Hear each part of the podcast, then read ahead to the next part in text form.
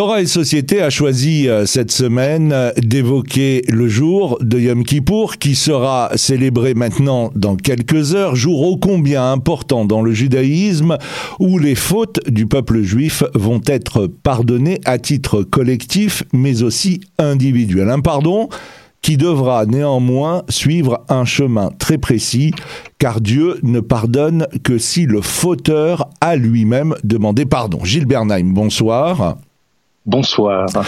L'homme comme outil du pardon voulu par Dieu, c'est une idée révolutionnaire alors que dans d'autres religions, le pardon est accordé au nom de Dieu. Oui, enfin, euh, je dirais plutôt que le pardon de Dieu est accordé au nom des hommes. C'est-à-dire qu'on ne peut pas demander à Dieu de se faire pardonner nos fautes envers lui si on n'a pas auparavant tout fait pour réparer nos fautes envers notre prochain. Ça serait un petit peu trop facile, comme vous l'avez dit, de se servir d'un prétendu accord que Dieu nous, a, d'un prétendu pardon que Dieu nous accorde pour euh, se, je dirais, pour être exonéré de la réparation, du travail de réparation de nos fautes envers notre prochain. Ceci étant, euh, la difficulté, elle est double. Parce que lorsque l'on demande pardon à notre prochain, il arrive que ce pourquoi nous demandons pardon, je le dis autrement, l'idée que nous nous faisons de la faute que nous avons commise, ou du préjudice qui a été commis, ou bien de l'offense qui a été faite, euh, ne correspondent pas à l'idée ou au ressenti que la victime peut exprimer en son fort intérieur. Banal que de rappeler que souvent, au moment des fêtes euh, Rosh Hashanah, pour les gens viennent vous demander pardon pour des fautes qu'ils ont commises. Alors, je ne parle pas de, de pardon général, c'est-à-dire euh, qui est presque une convention de langage. Je demande pardon pour, on ne sait pas de quoi il parle, mais il demande pardon. Hmm. Si je t'ai offensé, je demande pardon. Encore faudrait-il que je sois au courant de la nature de l'offense ou que j'arrive à me souvenir d'une offense qui leur pu commettre. Disons que c'est une formule générique qui a le mérite de nous mettre dans l'esprit de la demande du pardon. Ceci étant, euh, si j'ai commis une faute envers vous et que n'ayons pas la même conscience, le même ressenti du préjudice qui a été fait ou de l'offense qui a été commise, eh ben, euh, alors évidemment. Alors, mais comment, comment on trouve euh, ce, cet équilibre on, demande pardon. Alors, comment, comment, comment on, on, va, on, va, on va voir la personne qu'on a par exemple offensée et avant de lui demander pardon, on va peut-être lui demander quel est le ressenti de l'offense qu'elle a subi, euh, qu'elle a euh, vis-à-vis euh, vis-à-vis de moi, par exemple. Le ressenti, par exemple, et puis aussi les conséquences que ça peut avoir. Hmm. Lorsqu'on subit un préjudice, le préjudice peut être, à, je dirais, à double ressort. Il y a un effet immédiat, et puis il y a les conséquences du préjudice. un préjudice, c'est par exemple, quelqu'un me vole de l'argent. Bon, sur le coup, je suis diminué. Mais ensuite, il se peut très bien que cet argent me manquera pour un achat plus important que j'aurais voulu faire euh, dans, à moyen terme. C'est comme si on me vole mon argent et j'avais prévu que j'avais mis cet argent de côté pour participer de l'achat d'un appartement, par exemple.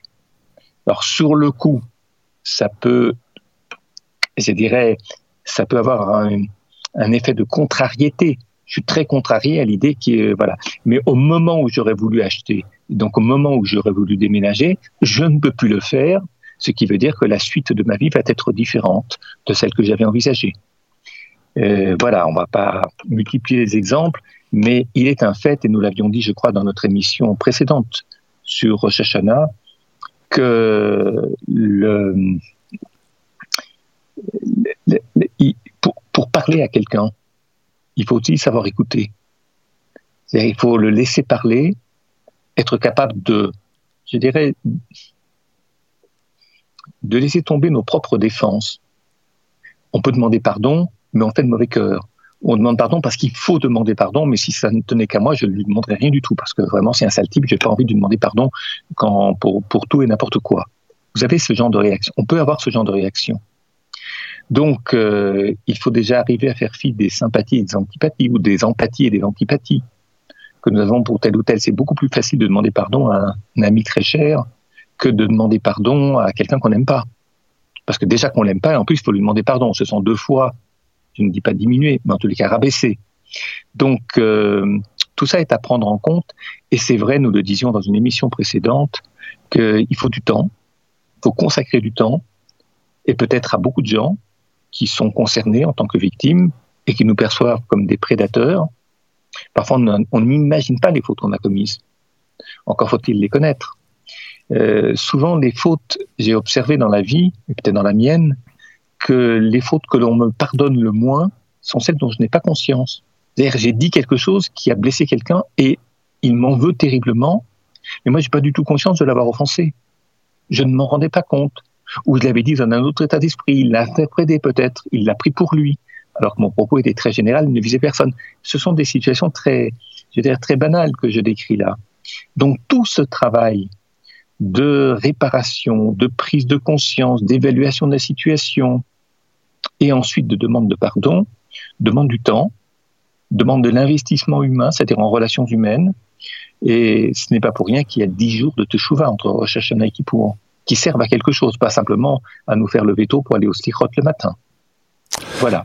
Alors, il existe une similitude entre Kippour et Purim où la notion de sort, dans le sens de sortilège, est présente dans les deux cas. Est-ce à dire, Gilles Bernheim, qu'en plus de l'action humaine dont on vient de parler, un sort divin choisirait ceux qui seront inscrits dans le livre de la vie oui, alors il y a Purim, le mot pour, le sort, le hasard, qui pour, euh, il y a un tirage au sort euh, pour ce qui concernait à l'époque du temple les deux boucs, on appelait les boucs émissaires, qui étaient envoyés l'un à la mort dans le désert, on le, fait, on le poussait d'une falaise, il tombait, il s'écrasait, il se voilà, il se désarticulait dans sa chute et mourait, et l'autre qui était offert au temple euh, pour, je dirais, pour réparer les fautes d'Israël.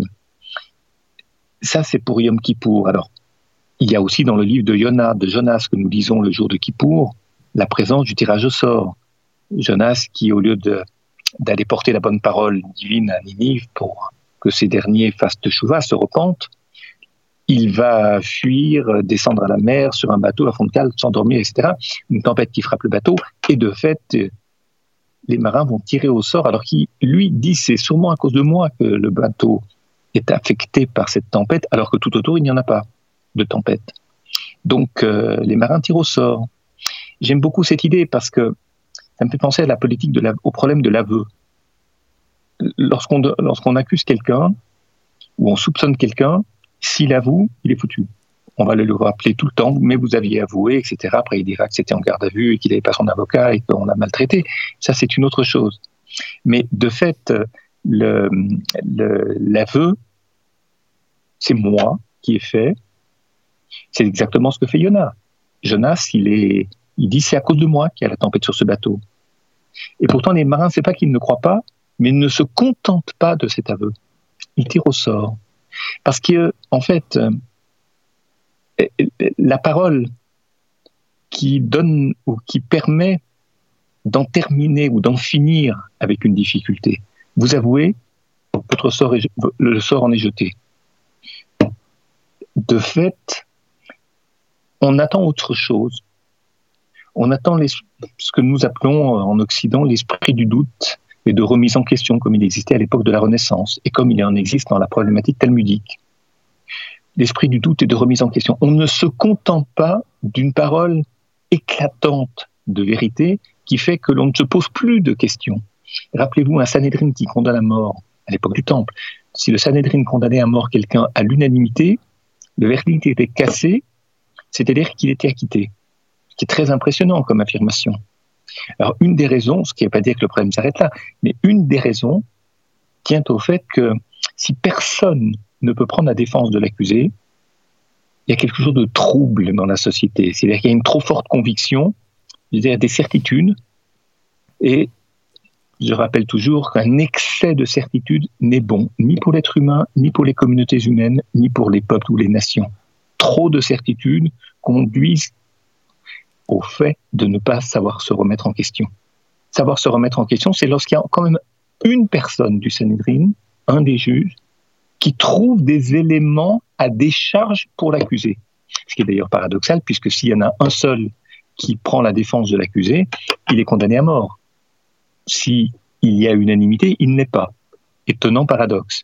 Mais tout ça pour dire qu'il y a des paroles trop éclatantes, trop, je dirais, trop, des, il y a une sacralisation de la parole qui fait que l'on ne réfléchit plus. On est dans l'évidence.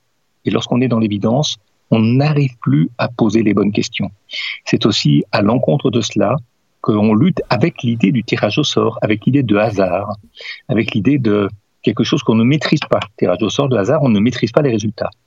Et de fait, euh, lorsqu'on laisse cette respiration, cette ouverture sur le hasard ou sur quelque chose qu'on n'avait pas imaginé, qui peut demander beaucoup plus de temps jusqu'à être euh, formulé, comme on dit aujourd'hui, verbalisé, alors peut-être on atteint le véritable objectif et de Purim, mais par le jeu, par l'humour, par la dérision, et qui pour par le jeu de la prière, par le jeu du décisissement de soi, c'est-à-dire le fait de lâcher prise.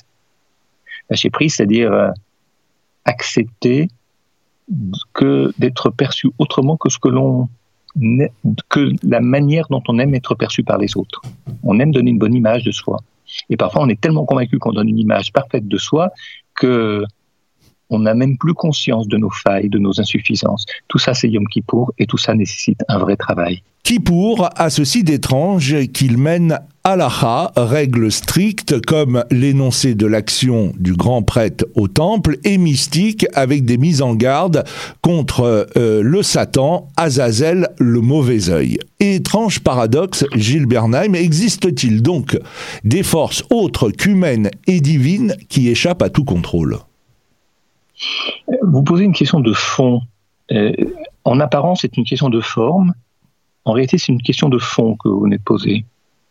Une question de fond qui tourne autour de la signification du mot Kippour et je devrais dire de ce que c'est qu'une capara. En réalité, contrairement à ce que beaucoup de gens croient ou imaginent, la capara n'est pas une expiation. Expier. Expier, c'est-à-dire, euh, ça c'est une compréhension courante.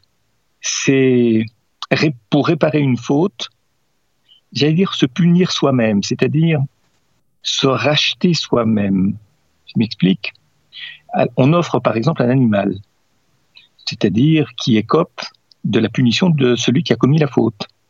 Lorsqu'on offre un animal pour réparer une faute, c'est comme si on déposait sur cet animal, qui finalement est un substitut du sacrifice humain, la faute, la punition, on va le tuer, on va verser son sang. La punition qui aurait dû être euh, infligée à celui qui a commis la faute, au pécheur. C'est ce qu'on appelle en réalité, et c'est ce qu'il nous faut dénoncer, la purification au nom de la culpabilité. Une purification par la souffrance. On fait souffrir un animal en le tuant. C'est réel. Alors pourquoi le fait-on? C'est dans un esprit, j'ajoute une chose, que c'est dans cet esprit-là que dans le christianisme, Paul, l'apôtre Paul, dira qu'en Jésus, Dieu meurt pour sauver l'homme de la mort, comme si Dieu avait sacrifié son Fils pour sauver l'humanité de la mort.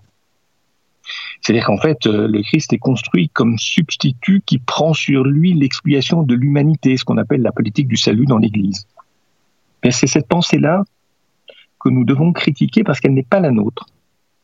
C'est cette compréhension trop courante de la capara comme expiation que l'on peut remettre en question. Et pour ce faire, il faut rappeler que le mot le rappel, mot capara est utilisé dans plusieurs contextes où il n'est pas du tout question d'expiation. La première fois que le mot capara apparaît, ou le rappel, c'est des revêtir, recouvrir, c'est dans l'épisode de Noé, dans l'arche il va revêtir de bitume, de goudron, de poids, l'intérieur et l'extérieur des cloisons qui séparaient les familles, c'est-à-dire les fils de Noé. C'était pour durcir la cloison, endurcir la cloison. Lorsqu'on parle par exemple du recensement des, des Israël, des Hébreux, eh bien, on va réutiliser le terme de capara mais en quoi le fait de décompter, c'est-à-dire de recenser le peuple, est une faute qu'il faudra racheter, d'où le mot capara. On ne comprend pas. Euh, lorsqu'on rachète un premier-né, on ne voit pas en quoi le premier-né ou les végétaux, euh, euh, les prémices, etc., en quoi la condition de premier-né, que ce soit des êtres vivants ou des végétaux, en quoi cette condition est porteuse de faute ou devrait conduire à une forme de culpabilité qu'il faudrait défaire et réparer? De fait, et disons-le très simplement, ce n'est pas d'expiation dont il s'agit ici, c'est de couvrir, de recouvrir. Couvrir et, couvrir et recouvrir, vous savez, lorsqu'on lorsqu'on recense, alors vous allez défiler devant moi, je vais vous compter. 1, 2, 3, 4, 5, etc. Lorsqu'on décompte de cette façon, on fait apparaître chacune des personnes en les exposant au regard. Mais l'autre personne n'est pas que ce que l'on voit d'elle devant nous. L'autre personne, c'est quelque chose de beaucoup plus complexe, de beaucoup plus riche, de beaucoup de très différent de l'apparence que chacun laisse. Dire euh, une personne, deuxième personne, troisième personne, c'est la réduire à un chiffre, souvent à une fonction, souvent à ce que l'on voit d'elle, sa posture, sa manière de marcher, etc. Mais cela ne peut pas nous dispenser de la relation au prochain. Et lorsqu'on lorsqu'on recouvre en ne recensant pas, pour éviter une faute, lorsqu'on recouvre, c'est quoi Qu'est-ce qu'on recouvre? C'est notre regard. L'œil apprend à ne pas posséder, c'est-à-dire à ne pas imaginer que ce que l'on voit, c'est l'autre personne. Et, ou bien pour dire la même chose à l'envers, l'autre personne ne serait que ce que l'on voit d'elle, que l'usage que l'on peut en faire, l'emprise que l'on peut avoir sur elle. L'autre, c'est bien autre chose. Et c'est beaucoup plus riche. D'où l'idée de capara, c'est-à-dire de voilement de l'œil, pour que l'œil ne s'imagine pas, ou que nous n'imaginions pas que nos yeux voient tout de l'autre. Et on pourrait multiplier les exemples. Vous savez, dans, je termine là-dessus, lorsqu'on parle du premier-né. Le premier-né, c'est quelque chose d'assez compliqué parce qu'en fait, euh, le premier-né suggère l'idée de toute puissance, c'est-à-dire euh, l'illusion de la toute puissance. Je n'ai qu'un enfant, c'est mon enfant. J'en ai qu'un. Évidemment, je suis dans un face-à-face. -face avec cet enfant. Le fait est que premier-né nécessite une réparation, c'est-à-dire un voilement, recouvrir quoi? C'est-à-dire recouvrir d'un voile qui nous protège de cette illusion de la toute-puissance du premier-né. Par contre, lorsqu'il y a un deuxième enfant, ou un troisième, ou d'autres encore à la suite, le premier enfant devient le vis-à-vis des autres. Et c'est la relation entre les enfants qui fait la richesse d'une famille. Pas la solitude de l'enfant devant ses parents qui, eux, se sentent tout-puissants et qui parfois insufflent de la toute-puissance ou induisent de la toute-puissance chez l'enfant qui n'a pas de partenaire, qui n'a pas à partager quoi que ce soit avec ses frères ou ses sœurs, et qui finit par se prendre pour la doublure du père. Voilà, il y a une fonction de, je dirais, de recouvrement, de voilement de manière à réorienter le premier-né vers ce qui pourrait être ensuite une relation avec son vis-à-vis, ses frères ou ses sœurs. C'est toujours l'idée du voilement, protégé d'un certain danger. Alors on anticipe un acte, non pas de réparation, mais de prise de conscience du risque que l'on va encourir, de la faute que l'on pourrait commettre. C'est cela l'acapara, et je trouve euh, que ça efface l'idée de culpabilité ça nous aide à préparer un monde meilleur et ça ne participe pas d'une faute première ou d'un péché originel pour le réparer, quel que soit le substitut en question. Un autre paradoxe est frappant le jour de Kippour, c'est la mortification du corps pour l'élévation de l'âme. Est-ce à dire, Gilles Bernheim, que vivant, l'âme ne peut s'élever? Et dans ce cas, en quoi serions-nous différents d'autres religions qui attendent la mort avec impatience pour accéder au paradis? Euh, Il y a deux questions dans votre propos. La première qui est passée beaucoup plus vite, mais sur laquelle je m'arrête quand même, dans le, Yom Kippour, ce n'est pas une flagellation du corps, c'est une fragilisation du corps. C'est vrai que lorsqu'on ne boit pas, lorsqu'on ne mange pas, il y a une fatigue physique et on ressent une certaine fragilité, une difficulté à tenir le coup. On se sent moins bien. On est peut-être moins là aussi, mais sous une autre forme et nous concernant nous en tant qu'adultes, un peu moins dans la position ou dans la situation, ce que j'appelais tout à l'heure hein, la toute-puissance, ou l'illusion de la toute-puissance, ou le fait que quand tout va bien, il est normal qu'on nous ait donné la bonne santé. Quand on est plus fragile, on prend conscience que nos vies, que dans nos vies, il peut y avoir des risques, qu'il faut savoir s'y préparer. Je ne parle pas sur le plan de santé, je parle sur le plan mental. Les gens qui n'ont pas eu de vrais problèmes de santé ne mesurent pas combien des personnes âgées ou handicapées ou très malades peuvent être en difficulté dans leur vie. J'ai connu quelqu'un qui avait eu un jour une grande sciatique, une très forte sciatique. Bon. Et de fait, euh, il était immobilisé pendant plusieurs semaines à son domicile, et ensuite il a pu marcher. Mais quand il a pu marcher, faire les premiers pas, parce qu'avant il pouvait même pas monter une marche tellement sa jambe était douloureuse et le dos avec, ben il a à ce moment-là, il a levé la jambe très lentement et est arrivé à passer une marche. Et quand il a avancé dans la rue, il marchait comme un tout petit vieux, enfin tout petit, un petit vieux qui avance très très lentement avec sa canne. Mais il a pris conscience pas simplement de ce que peut-être peuvent être les misères de la vieillesse, mais il a pris conscience que lorsque nous marchons, c'est facile de faire des pas en avant. Parfois on court, on s'en rend même pas compte tellement c'est simple. On ne prouve pas, on ne vit pas de difficultés. Alors on récite plus les bénédictions pour remercier Dieu. C'est pas la, la question n'est pas savoir si Dieu a besoin de nos remerciements. La question est qu'en récitant une bénédiction, on participe d'une prise de conscience que tout n'est pas donné, et qu'il y a des choses qui se méritent. Quand je dis mérite, c'est pas en sacralisant Dieu que je dis cela.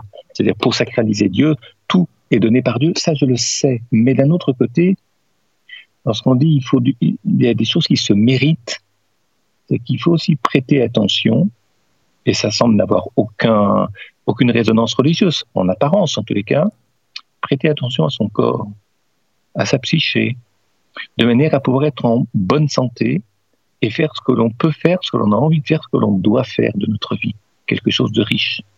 Par contre, si on ne prête pas attention à sa santé physique, psychique, morale, il arrive qu'on soit très handicapé et qu'on ne puisse pas vivre pleinement sa vie. Réciter cette bénédiction participe aussi de cette prise de conscience et Yom Kippour, par le jeune, y contribue. Une dernière question avec vous, euh, Gilles Bernheim. En ces temps hein, troublés que euh, nous traversons, euh, que peut-on souhaiter pour cette année 5783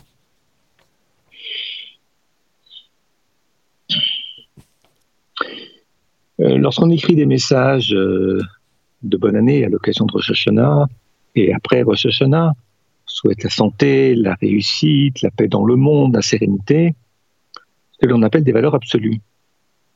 Je commencerai par des valeurs relatives, à savoir que les absolus ne nous appartiennent pas.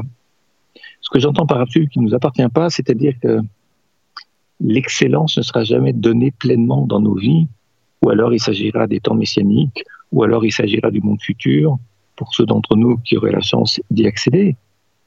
Je veux bien le croire. Mais dans nos vies à nous, il faut avoir une conscience de ce qui est relatif et ne pas ambitionner, avoir des ambitions trop élevées. Les ambitions, il faut toujours qu'elles soient élevées, à condition que l'on n'imagine pas un instant que ce que nous réussissons correspond à l'excellence de ce qui pourrait se faire. On a toujours une marge de manœuvre, une marge d'action, une marge de progression qui est beaucoup plus importante qu'on l'imagine. Je donne toujours cet exemple parce que même s'il est banal, mais il aide à comprendre des gens qui sont des experts dans une discipline intellectuelle sont très très forts, sont allés très loin dans la recherche de cette, dans cette discipline, savent que devant eux, il y a beaucoup plus à apprendre que ce qu'ils savent déjà. Les gens qui ont un tout petit niveau, je veux dire qui connaissent qui ont acquis des connaissances générales, pensent qu'ils en ont fait le tour, qu'ils savent à peu près de quoi il faut parler. Ben c'est pareil. C'est pareil, c'est-à-dire plus on s'élève en madrigal, c'est-à-dire plus on a des, on a fait des efforts pour, progresser moralement dans notre comportement, dans notre manière de penser, dans notre manière de parler, plus on se rend compte, je dirais, non pas de certaines défaites, mais de nos insuffisances, de notre, de nos faiblesses, de nos carences. Ben, eh bien, c'est aussi à cela qu'il faut penser Yom Kippour. C'est d'ailleurs la raison pour laquelle on récite la prière de Conidré. On défait des vœux pour des choses qu'on n'a pas encore faites. Mais on dit attention, on va prendre des engagements, on va vouloir remplir ces engagements. On fait donc des vœux de ne pas faire telle ou telle chose. Évidemment, ça ne concerne pas la relation au prochain. Sinon, j'aurais des dettes et puis je dis avant Yom Kippour, de toute façon, les, les vœux que j'ai fait du rembourser d'ici à Yom Kippour prochain, je le défais d'emblée parce que je sais que je n'y arriverai pas. L'autre ne prêterait jamais d'argent et il n'y aurait pas de vie sociale et économique. Non, c'est pas de ça qu'il s'agit. Il s'agit des engagements que l'on prend envers soi-même, vis-à-vis de soi-même, pas vis-à-vis des autres. J'insiste là-dessus parce que très souvent, les non-juifs ont marqué leur antisémitisme en suggérant l'idée que, les, que la parole des juifs n'était pas fiable. Regardez leur, prière de Colnidré, ils prennent des engagements, mais d'avance, ils disent qu'ils ne les rempliront pas. Ce n'est pas ça. Il faut tout faire pour les remplir, tout en sachant que ce que l'on a fait ne correspond jamais à l'excellence, c'est-à-dire à l'idée d'un accomplissement de cet engagement, mais d'un accomplissement parfait de cet engagement. Le parfait n'est pas de ce monde. Apprendre le, le relativisme, mais apprendre le caractère relatif des choses. En avoir conscience, faire de son mieux, tout en sachant qu'on pourrait faire tellement mieux, c'est aussi, je ne dis pas que ce n'est que les juifs qui sont les dépositaires de cette conscience, mais c'est déjà beaucoup. Essayons d'être pleinement hommes et de ce fait d'être aussi bons juifs que possible, pas seulement les jours de Hashanah et de Kippour, mais tout au long de l'année. Shana Tova, Egmar, Tova. Que cette année soit douce et de santé pour chacun d'entre nous. Merci euh, Gilles Bernheim pour euh, vous aussi et on se donne rendez-vous bien évidemment la semaine prochaine pour un nouveau numéro de Torah et Société. Bonsoir.